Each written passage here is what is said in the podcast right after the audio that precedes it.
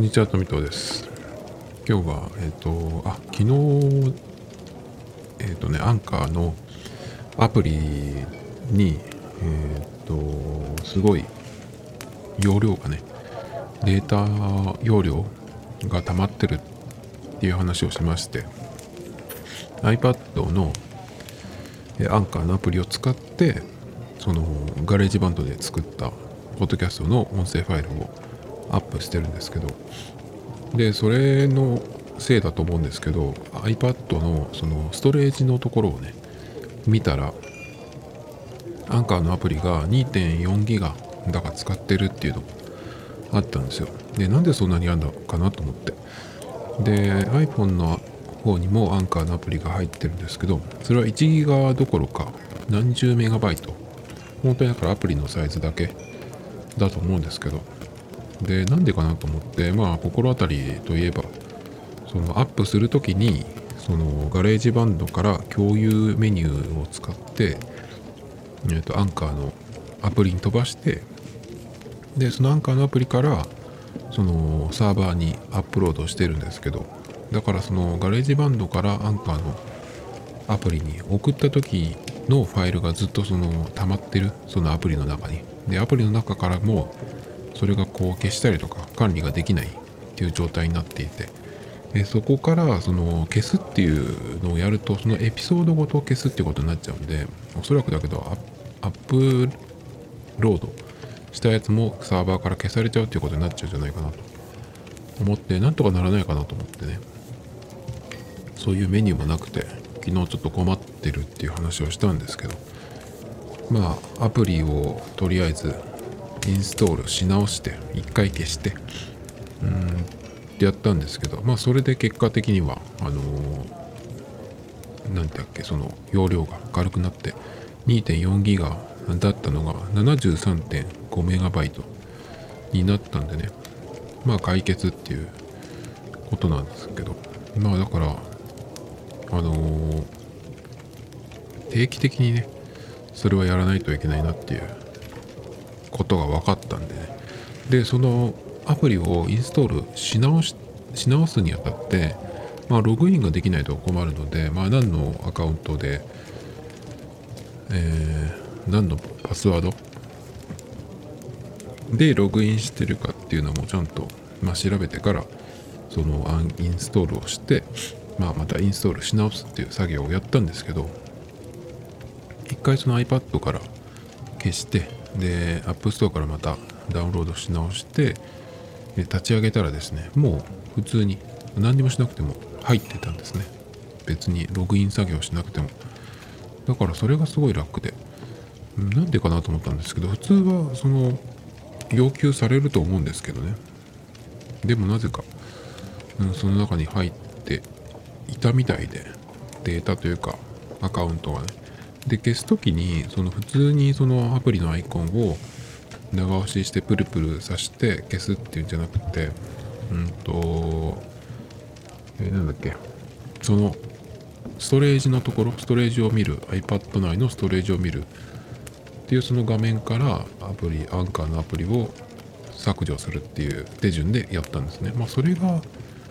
うーんその後すぐインストールし直したのでそれが良かったのか。何なのかもともとそういううん仕様なのか分かんないですけどね。まあインストールし直したんですけどそれがすごい楽だったんですよね。で今回は、えーこの iPad に、えー半年ぐらい前に、えー使い始めたのでそこからずっとこのアンカーのアプリを使って、えアップロードしてきてるんですけどだから半年ほぼ毎日のように、えーポッドキャストをアップロードしてで大体1時間弱ぐらい40分以上30分台の時もありますけど平均まあ4 5 0分のものですね。それをまあ圧縮はしてると思うんですけどそれをですねえーまあ大体半年ぐらいやって2.4ギガ溜まったっていうことなんでまあこのぐらいだったらねまあこのぐらいの、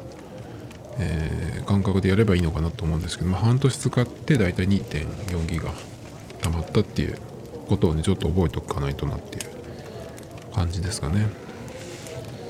それとアプリの話で言うとローンチパッドっていうあの iPad の音楽系のアプリがあってそれは何かっていうとあのガレージバンドの iPad 版 iPhone 版もそうかな iOS 版がえー、っとねあのなんだっけ。えー、ライブループスっていう機能があるんですけどそのループをいくつかうーん何て言うのかなこうパレットみたいなところに置いといてベースの音とかドラムの音とかシンセの音ギターの音いろいろ置いてそれをこうタップして、えー、まあ演奏していくみたいなモードがあるんですけどそれに特化したような、えー、アプリがあってアップルのじゃなくて別のところが出してるんですけどそのローンチパッドっていうねのがあって、まあ、僕が今この喋ってる後ろにいつもそのなんかカフェみたいな音とかあとは水が流れてる音とかねあとはなんか鳥が鳴いてるとかあとはビーチ海の音とかあとは雨が降って雷が鳴ってる音とかあと何があったっけかな。あとは他にもまだあったけど、まあ、そんな感じでねやってるんですよ。まあなんかどっかで喋ってるみたいな雰囲気。だけど前の時はあの BGM をずっとこうループしてやってたんですね。でその時にまあ割とちょっと普通の曲よりは長めの10分以上のうん何て言うのかな。適当に作った。曲をループさせて、まあ、BGM としてやってるっていうそういうスタイルだったんですけどその時に、え、ちょっとその長めの曲を作るのにそのローンチパッドっていうねアプリを使ってでそれでを使って、まあ、そのループをこう適当にえー、鳴らしながら、まあ、レコーディングして曲みたいにして、えー、それをガレージバンドに入れてっていう感じでやってたんですけどこれをねちょっと久しぶりにやってみようかなと思ってそのバックグラウンドの音は今と同じなんですけどちょっとそのエンディング曲を、うん、これで作ってみようかなって。でもこれで作ると本当にただループを鳴らしてるだけなのでねなんかそのまあそれでもなんだろうなその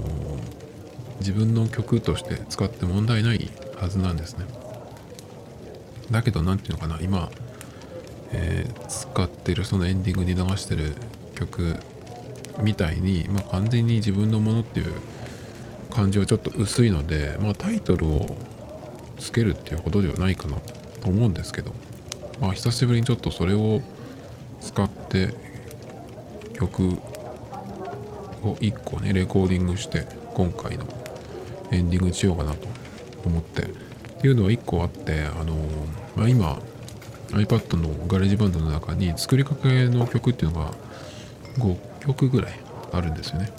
まあ、どんどんその完成させなさせようと思ってるんですけどその完成させる前にまた違う音で遊び始めてそれでなんとなくうん作り始めてまたそれをちょっと寝かしてみたいなね寝かしてっていうか最後までいかないんでもうやめちゃってっていう感じが溜まっていくんですけど。で今度ガレージバンドで曲作る時に他のアプリで音を鳴らしたやつを今結構ガレージバンドの中にえ組み込んでっていう作り方してるんですけどね。それをえライブループのところにその別のアプリで鳴らした音を取り込んできて BPM だけ合わせておいてっていう風にすれば多分うまくいくんじゃないかなと思うんですけどそれでちょっとやってみようかなっていう風に思いましてまあそれのお手本としてねお手本っていうかそのループどういうループを自分で作るかっていうそのお手本もあって一回その前に使ってたローンチパッドっていうループがいっぱい入ってるアプリをちょっと使ってねなんかこういう感じのそのループをいろいろ用意しとけばねなんかできるんじゃないかなっていうその勘を養うというか、まあ、パクリ元ですね。それをやるためにねちょっと久しぶりにローンチパッドを iPad に入れて適当にレコーディングして。でどのぐらいになったかな？56分かな？なんで今日のエンディングはそれにしようと思うんですけど。まあこのアイデアでまた曲作るっていうのもね、まあ、うまくいくかどうかわかんないですけどちょっとうまくいったらねそのあれなんですよねそのドラムマシンとかそういうシンセ系のアプリを、うん、ガレージバンドに持ってくるっていうのはできるんですけどその録音するのが結構難しいんでやっぱそこはあの Mac のガレージバンドみたいに、外部のプラグインをそのまま持ってきてっていうのはのに比べるとちょっとやりにくいんですよね。一応他のアプリもガレージバンドの中に、え持ってくるってことはできるんですけどちょっとやりづらいので。だから他のアプリの音源元を使って、え、ガレージバンドで組み立てるっていう時はループにした方がいいのかなっていう。まあちょっとあってね。まあそれを試してみようかなっていう話なんですけど。また話変わりましてえっと今日急にねこれたまにあるんですけど Twitter からの通知があって、え、iPad の方に通知がいきなり来ましてで何かなと思ってみたら、えー、なんとかさんのおすすめツイートがあります。で来てねあの内容が2021年少女を卒業しましたとかっていうのが来てそんなやつフォローしてたっけかなと思って。でフォローしてない人でもなんかそういうのが来るっていう仕組みがあってね。なんか前にもこういうのあったなと思って。全然いらない通知じゃないですかしかもこんなさこんな内容が来るってなんとかこれって止めれないのかなと。本当ツイッターってあのいらないものばっか追加してくるっていう感じですけど。でこの誰々さんのおすすめツイートっていう通知を止めるにはどうしたらいいんだろうと思ったら、えー、まあ、ツイッターのその設定アプリの方から行ってで通知のとこを見るとツイッターからっていうところがあるんですね。だからこれが結局自分がそのフォローしてる人とかのからのメンションとか DM のやつとは別に Twitter が勝手に送ってくるやつの通知をどうするかっていうやつなんでそこの Twitter からっていうところの、えー、スイッチを全部オフにする。っていうのがいいみたいですね。だけどこういうのっていうのはあの勝手に、え、追加されてその新しいやつはオンになったりするっていうことがあるみたいですねどうも。だからこういうことが発生するんですけど。まあだからね、あのこういうのを全部オフにしたかったら、そもそも OS の通知のところで Twitter の通知を全部オフにするっていう方が間違いない。そうすれば Twitter の何て言うのかな、その仕様が変わって、えー、新しいものを作られて、それの通知が、えー、オンに勝手にされてたとしてもね、Twitter からの通知は全部オフにしとけば、こういうことが起きないん。だけどまあそうすると、えー、Twitter を完全に通知なしで使うっていうものになるので、あの DM とかメンションとかそれをまリアルタイムで受信するっていうことがちょっとできなくなるだから Twitter 自体が通知なしで使うっていうものにできるならねそれでいいと思うんですけどまあそうすると Twitter っていうアプリ自体がそういうふうに使えないものっていうふうになっちゃうんでまあちょっとまあ、こういうところでね、どんどん Twitter から離れていくんですけど。まあね、少女卒業しました。それは良かったねって話なんだけど、知らない人なんでね。それをしかも通知で画面にボンって出されるのって本当困った話なんですけど。まあ本当 Twitter ってどんどんどんどんダメになりますよね。トランプがもうあと何日かで大統領じゃなくなるはずなんですけどそうしたらもうダメなんじゃない？そのトランプがやってるからツイッター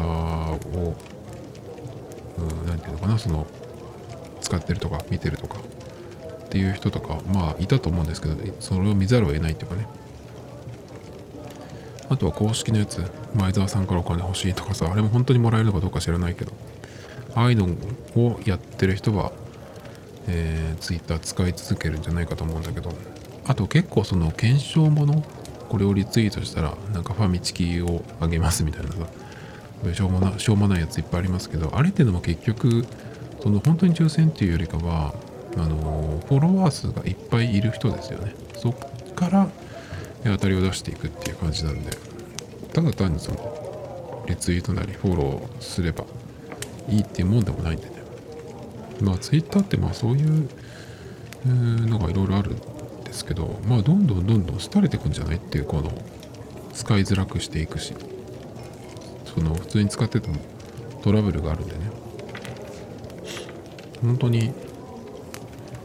なんだろうね。まあ変な人しかいないよねもう。掲示板みたいになってくのかな。そしてですねえっ、ー、と成人式って結局今年どうだったのかなと思ってあの僕この間1月の3日かなあのお昼頃に外をランニングしてたら河川敷の方に行ったんですけどその時のコースは。毎日毎回その違うんですけどあの走るコースがね。でその時はたまたま河川敷の方に行く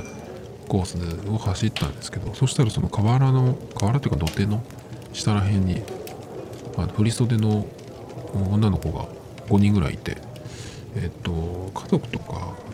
といたのかな？なんか写真撮ってたりしてあれ？今年って結局どうなったんだろうと思ってその静岡県もえっ、とその何て言うのかな？考え直してほしいみたいなあのお願いですよねいつものね。あれをしていたんで、まあ、どうなったのかなと思ってたんですけどあのニュースが来てましてオンラインで式典視聴者550人みたいなねやつが来ていてオンラインで成人式をやったってその成人式の式典ですね。集まるっていうのが割と成人式のうんイメージですけどその式典のやつですね。それをオンラインでやったっていうことで見た人が静岡市の場合は約550人が見たそうですね。で550人ってどのぐらいの人数かっていうと,、えーと、今年静岡市の、えー、成人になる人対象の人は6500人。で、えー、見た人が550人。だけど、まあ、成人の人が見たかっ見て550人かっていうとまあそうじゃないかもしれないですけどね。まあそうだとしてもそれでも550人見る人いるんだと思って。それがちょっとねえーびっくりというかなんというか。550人もよく見たねってで成人式まあそうだね。成人式のその振袖とあと男のスーツのの何て言うのかなその様子って見ると本当に男っていらないなってつくづく思っちゃいますね。あのどれでもいいっていうか代わりはいくらでもいるっていう感じがね。僕は成人式は行かなかったですね。あの、そういう何て言うのかな。うん集まりに行きたいとも思わなかったし誰誰かに別に会いたいと思わなかったんでできれば会いたくないぐらいの感じ。昔の知り合いとかはあってもなっていう感じだったんで行かなかったんですけどあのレストランでバイトしてましたねその時は。日曜日だったとかか分かんないけど。えっ、ー、とねそれねそのニュースを見てたらその下の方にあったニュースでこっちの方が気になったんですけどえっ、ー、とね少女の両手両足をロープで縛り口には粘着テープでした。中学校教頭53歳男をわいせつ誘拐などの罪で起訴っていうね。なんかすげえなこれって思って、え、中学校の53歳この人がうんとなんだっけなどっかに書いたような気がする。あそうそう。えっ、ー、とね去年のだから2020年の12月にその起訴されたっていうニュースなんですけどやったのがなんか最初2017年の8月にやったらしくてで2020年の9月にも同じことをやってるらしいんですけどえこれってさその完全に特殊な趣味じゃん。っていう恐ろしいな教頭で。っていうね変なニュースを見ましたっていう。やばいよね。選び放題じゃんだって教頭やってたら。生徒のデータとかもねあるわけだし。まあ自分ち学校なのかどうかわかんないですけど。あとはねうんと静岡市の変なニュースで言うとこれ、えー、コロナ差別被害軽減へ静岡市がネットパトロール。これ本当に間抜けでえっ、ー、とそのコロナにね関する差別誹謗中傷の対策として市がそのネット上の書き込みチェックするっていうそのネットパトロールをしているその巡回してるそうです。SNS とか。何を見てんのかな？Twitter とかかな？変なのって感じですけど。市の福祉総務課の職員が1日2回約30分間。ずつそんなそのぐらいで1日2回30分間ずつなんて別にそんなにじゃない。それだったらなんかうんなんだろう。検索ワードで保存しといて引っかかったやつ見てく？っていう感じなのかな、えー、クラスターが発生した病院や店舗名を中心に検索し個人や店を貶める書き込みを見つけた場合は証拠を保存した上で被害者に情報を提供。大きなお世話じゃない？なんか。よくわかんないんだけど。被害者の意向を考慮し関係機関と連携してプロバイダーへの削除要請をしたり法的対応の相談先を紹介したりする。これ本人がやるならわかるけどさ本人がその開示要求っていうのは聞いたことあるけど市が何かやってあなた被害者の人にこう提供するみたいなね聞いたことがないんですけど。これってえっ、ー、と福祉総務課ってなってるんですけどこれ暇かですよね。なんかそんなのキリがないのになっていうネットじゃなくてもあるだろうしネットじゃない方があるんじゃない？差別的なやつはいくらやってもうんほんとキリがないなっていう気がするんだけどこういうのってね。やっぱアホですよね。でこっからが今日のメインなんですけどまああの静岡市の話からなんですけどね。あのランニングで走ってたら駅からちょっと行ったところにまだ新しいホテルを建ててるんですよ。えっ、ー、と2019年から2020年去年にかけて。駅周りに3つかな新しいホテルができて、えリニューアルしてオープンしたホテルもあったりしてね。やっぱそのオリンピックに向けてっていうことだと思うんですけど。うんと結局どうなるのかわからないんですけどねオリンピック自体は。だけどまあやったとしてその後どうするっていう。やらなかったらまあ一気に、えー、儲けることもなくっていうことですけど。うんオリンピックやったからといってその後の需要がねそのまんま増えるってことは考えられないんで。しかもこういう状況でね何だったら来ないでほしいぐらいの感じだと思うんですよ海外からは。でまあいまだに新しいホテルも建ててるってことでそれってどうすんのっていうねそのホテルいっぱい作っちゃって。でっていうのはまあ静岡だけじゃないんですけど。で思ったんですよそれを見てて。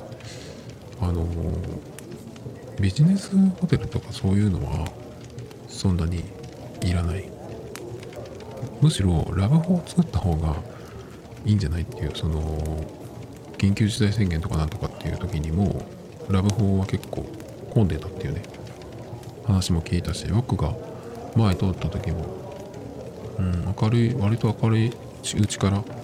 あの満室になってるとこもあったりとかしてね。だからそっちの方がいいんじゃないっていう気がするんだけどでも確かラブホの場合ってまあこれは条例とかでその自治体にもよるんだけどこの場所にしかもう建てちゃいけないとかっていうのがあるんですよね。その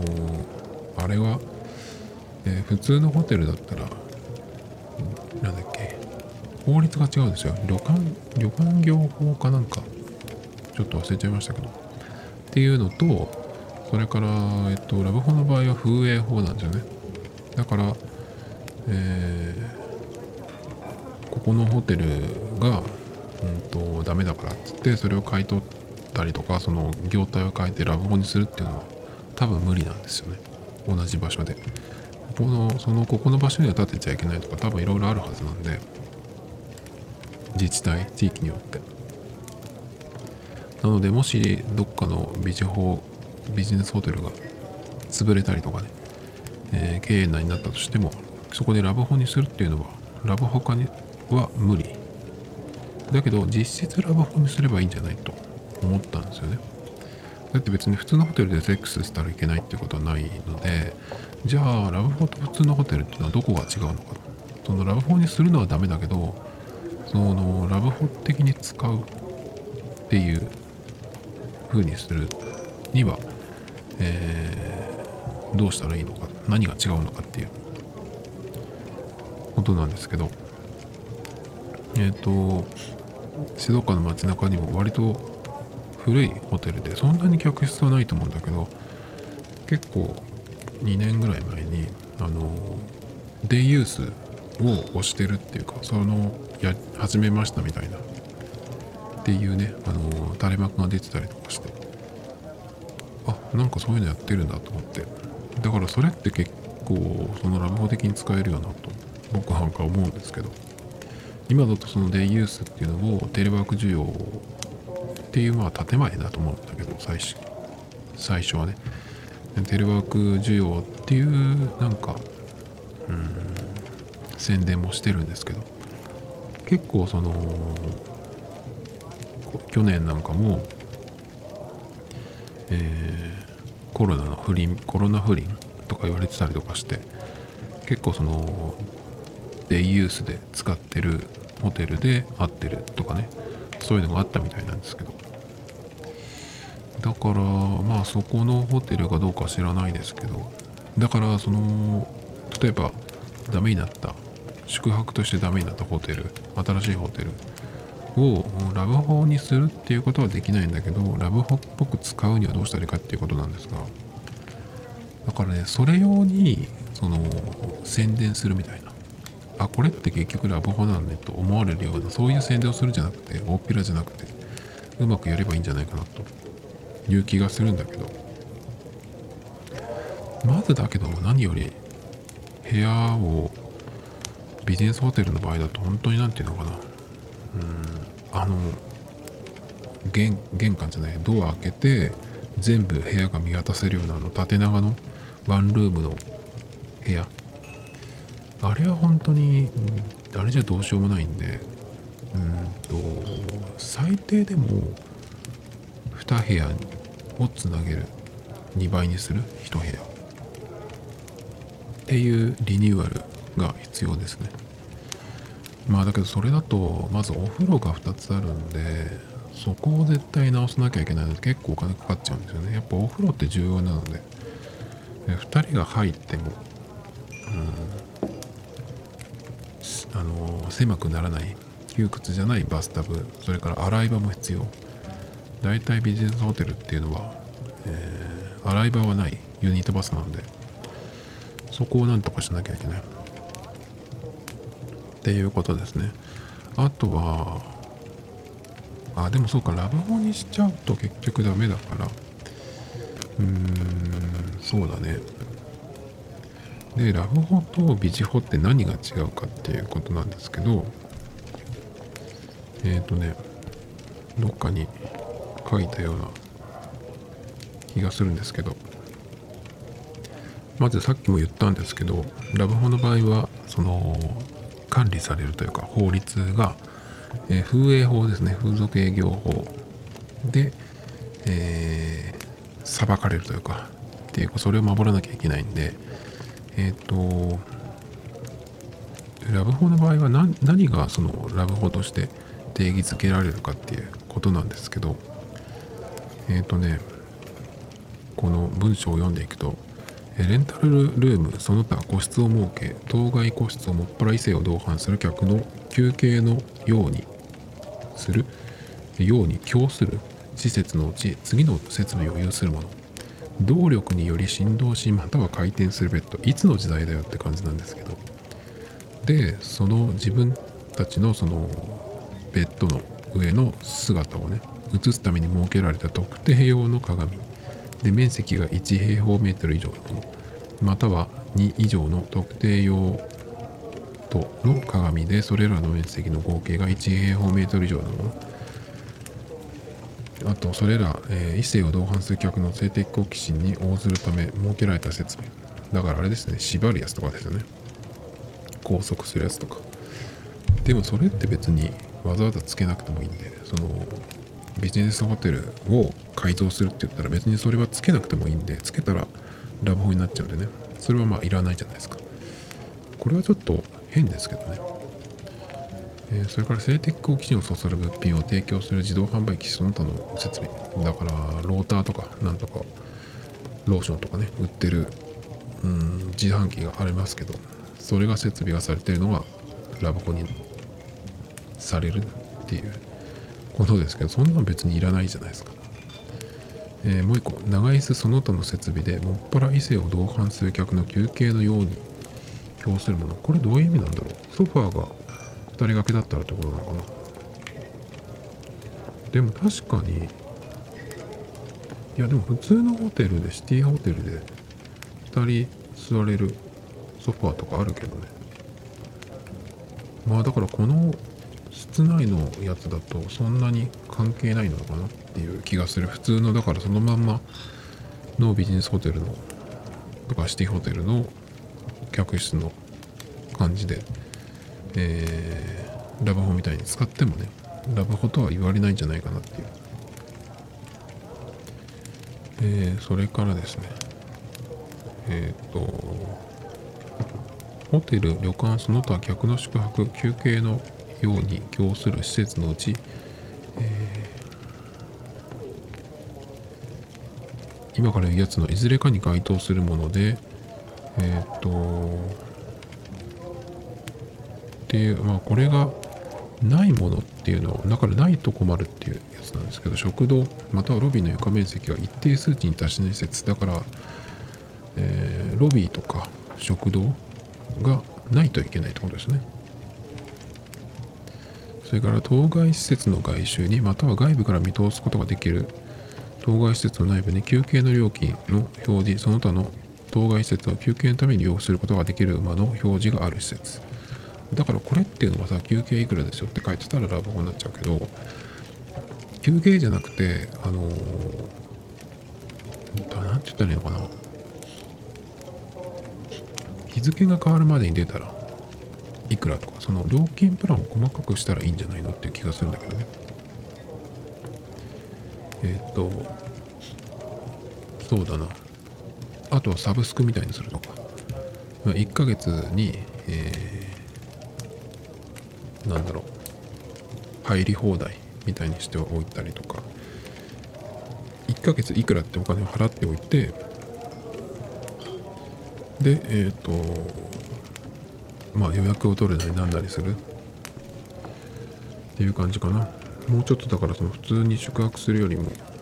入りやすく出やすくする。料金プランで。まあでも日付を超えたら超えたらとかっていう風にするとまたちょっとラブホっぽくなるので何時間っていうコースを作るとかね。休憩じゃないよっていう。その今だったらそのなんだっけその仕事場っていう使い方もあるんでそれはいけそうな気がするんですけど、えーそれからと、えー施設の出入り口またはこれに近接する場所に目隠しその他、えー出入りするものを外部から見にくくするための設備が設けられてるっていうのはダメみたいなそうなんですけど。まあでもこれは別に、えーそもそもラブホじゃないよっていう中で何しようが自由だけどラブホじゃないよっていうことをねこれでそのまんまにしておけばあとその使う側が、えー入るときにラブホの場合だと一緒に入らないといけないけど普通のホテルの場合だとどっちかが先にチェックインして入ってて、えー何号室って言っとけばさあとは来ればいいじゃないですか。だからそれは別に大丈夫かなっていうとこですかね。それからフロント等にカーテン等の見通しを遮ることができる。だから、えーお互いが見えないようにするっていうこと？をしているとラブホっていう感じになっちゃうんだけど。うーんそれは別に普通にしとけばいいじゃんね。どっちか代表者がフロントに行けば。もう男が行けばいいですけど、えー客が従業者と面接しないで機械その他の設備を操作することによってってそうですねえっと支払いと鍵のえー受け渡し。まあこれは別に普通にやればいい。だからなんだったらそうだ。まあでもその分人がいるってことになっちゃうけど人人件費がね。まあ一人でもいいんじゃない？それも。それから、えー客の使用する自動車の車庫。は通常その客の宿泊に供される個室に接続する。あだからあれだ。モーテルとかみたいになって直接車を止めて部屋に入れるっていうやつはうんダメだよっていう。ダメだよっていうかそのラブホにラブホと見られるよってことだね。えーそれから客の使用する自動車の車庫が通常その他の宿泊に供される個室に近接して設けられ当該個室が当該車庫に面する外壁面または当該外壁面に隣接する外壁面に出入り口を有する構造。同じかな？これも。ちょっと読んでると意味わかんないんだけど。要するにモーテル型ですね。うん。あのインターチェンジの近くのラブホとかだと結構そういうのがあってあのフロントに行かないでその駐車場から出てすぐそのまんまえっと空いてる部屋に入っていってそこで、え入っていくと勝手に、え鍵がかかって料金支払えば外に出れるっていうねやつなんで他のお客さんとかあとはそのホテルのスタッフと会わなくていいっていうことですね。そういうやつはダメだよっていう。そういうやつだとそのラブホにカウントしますよっていうことですね。それから、えー客が宿泊をする個室がその客の使用する自動車の車庫とこれ同じか要するに。またここで動力により振動しまたこう回転するベッドって言ってるんだけど。好きだねこれ。これそんなにあったのかな昔。今そんなホテルないけどねラブホで。一回もないかも。死ぬほど行ったけど。一回もそういうホテルは見たことない。だから相当古いんだよねこれ。さっき言ったその自販機、うん。ローターとかローションとか。の自販機があってはダメって。まあそれはいらないねそもそも。っていうことでえっ、とまあ中で何しようかその人たちの自由。あとはそのラブホの場合っていうのはうんとまあ人に会わないで出入りできるっていうのがその構造的にな特徴なんですけど。普通のホテルの方が、まあ、一緒に入らなくても別々で入ればいいんで。鍵も自分で持ってて自由に開け閉めできるしね。ラブホの場合は一回入っちゃうとガチャッと閉められちゃうんで、えー、と後から来るっていうのもできるけど一回フロントに電話しないと。開けてもらってっていう。ことをしないといけないんですけど、まあ、だからその辺は普通のホテルの方が自由なので。まあそうだね。だからあとはこれどうなのかなっていうのがあって。ラブホって基本的にあの外から見えないようになってるんですよね。窓があっても、うん窓を開けることはできるけど外から見えるようになってないんですよ。外の光が入ってこないような部屋になってるんでそれがどうなのかなっていう。まあでもそれだったら普通のホテルもやっていけないからおかしいんですけど。だからそうだね。まあ普通のホテルを実質ラブホ的に使うっていうのは別に大丈夫なんじゃないかなっていう。まああとはだからその使う側がうんなんていうのかな。こう隠れて入りたいみたいなところをなんとか自分家で別に入るとか別々に入るとかすればいいっていう。あとはですねえー、っとそうだな。でもラブホの方がアメニティとかあとお風呂がやっぱり充実してるっていうかお風呂が広い。それから必要なものがいっぱい揃っている。それからまあテレビがついてたりとかね。泡風呂になったりとか。まあその辺は別にいいのかな。でもちょっと裏あのビジネスホテルシティホテルって割と広めの部屋でもお風呂は一人用っていうかその狭かったりするんで。まあそこは別にいいか。おのおの入って、えー、出てくればいいけど。あとはそうですね。ラブホとして使うのはやっぱその時間体系ですよね。そこだけじゃないのかな。うんと時間がだから何時間でとかっていうふうにすると休憩っていうふうに取られちゃうかもしれないんですけど。だからそれをうん5000円とか6000円いつ出てチェックインからチェックアウトいつ出ても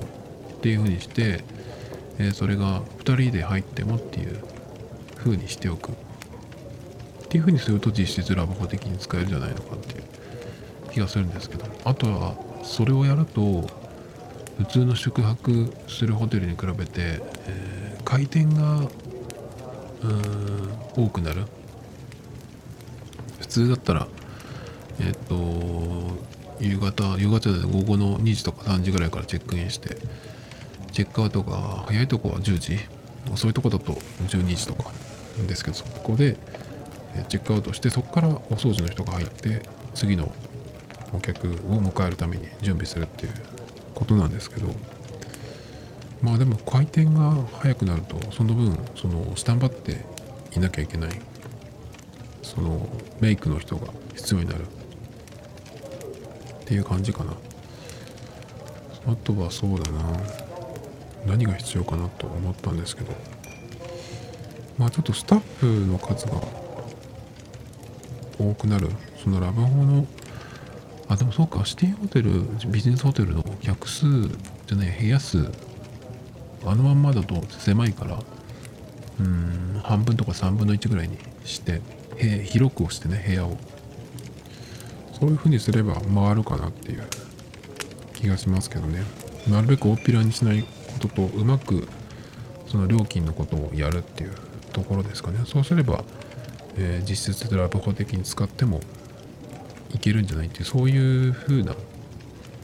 使い方を勝手に判断してやってくれればねなんかそのあオリンピックの後、ね、ホテルが余ってもいけるんじゃないかなっていう気がするんですけど。あとはそれでうーんなんだろうな。そこをルームとしてでレールとかなんかマッサージとかで使うとしたら親会社みたいなの作ってそこのホテルも全部含めてグループでやる。だけどそれだとなんか資本資産資本関係とか見られた時に、えー、風俗業みたいに言われちゃうのかな。それはなんとかうまいことやってもらってっていう風にすれば地方だけじゃないですけど、まあ、特に地方もねうん来年その新しく作った今この12年で作った新しいホテルがうん余っちゃってもなんとかできるんじゃないっていう気がちょっとするんですけどどうなんですかね実際は。Tomito Times Podcast This program was broadcasted you, Anchor FM.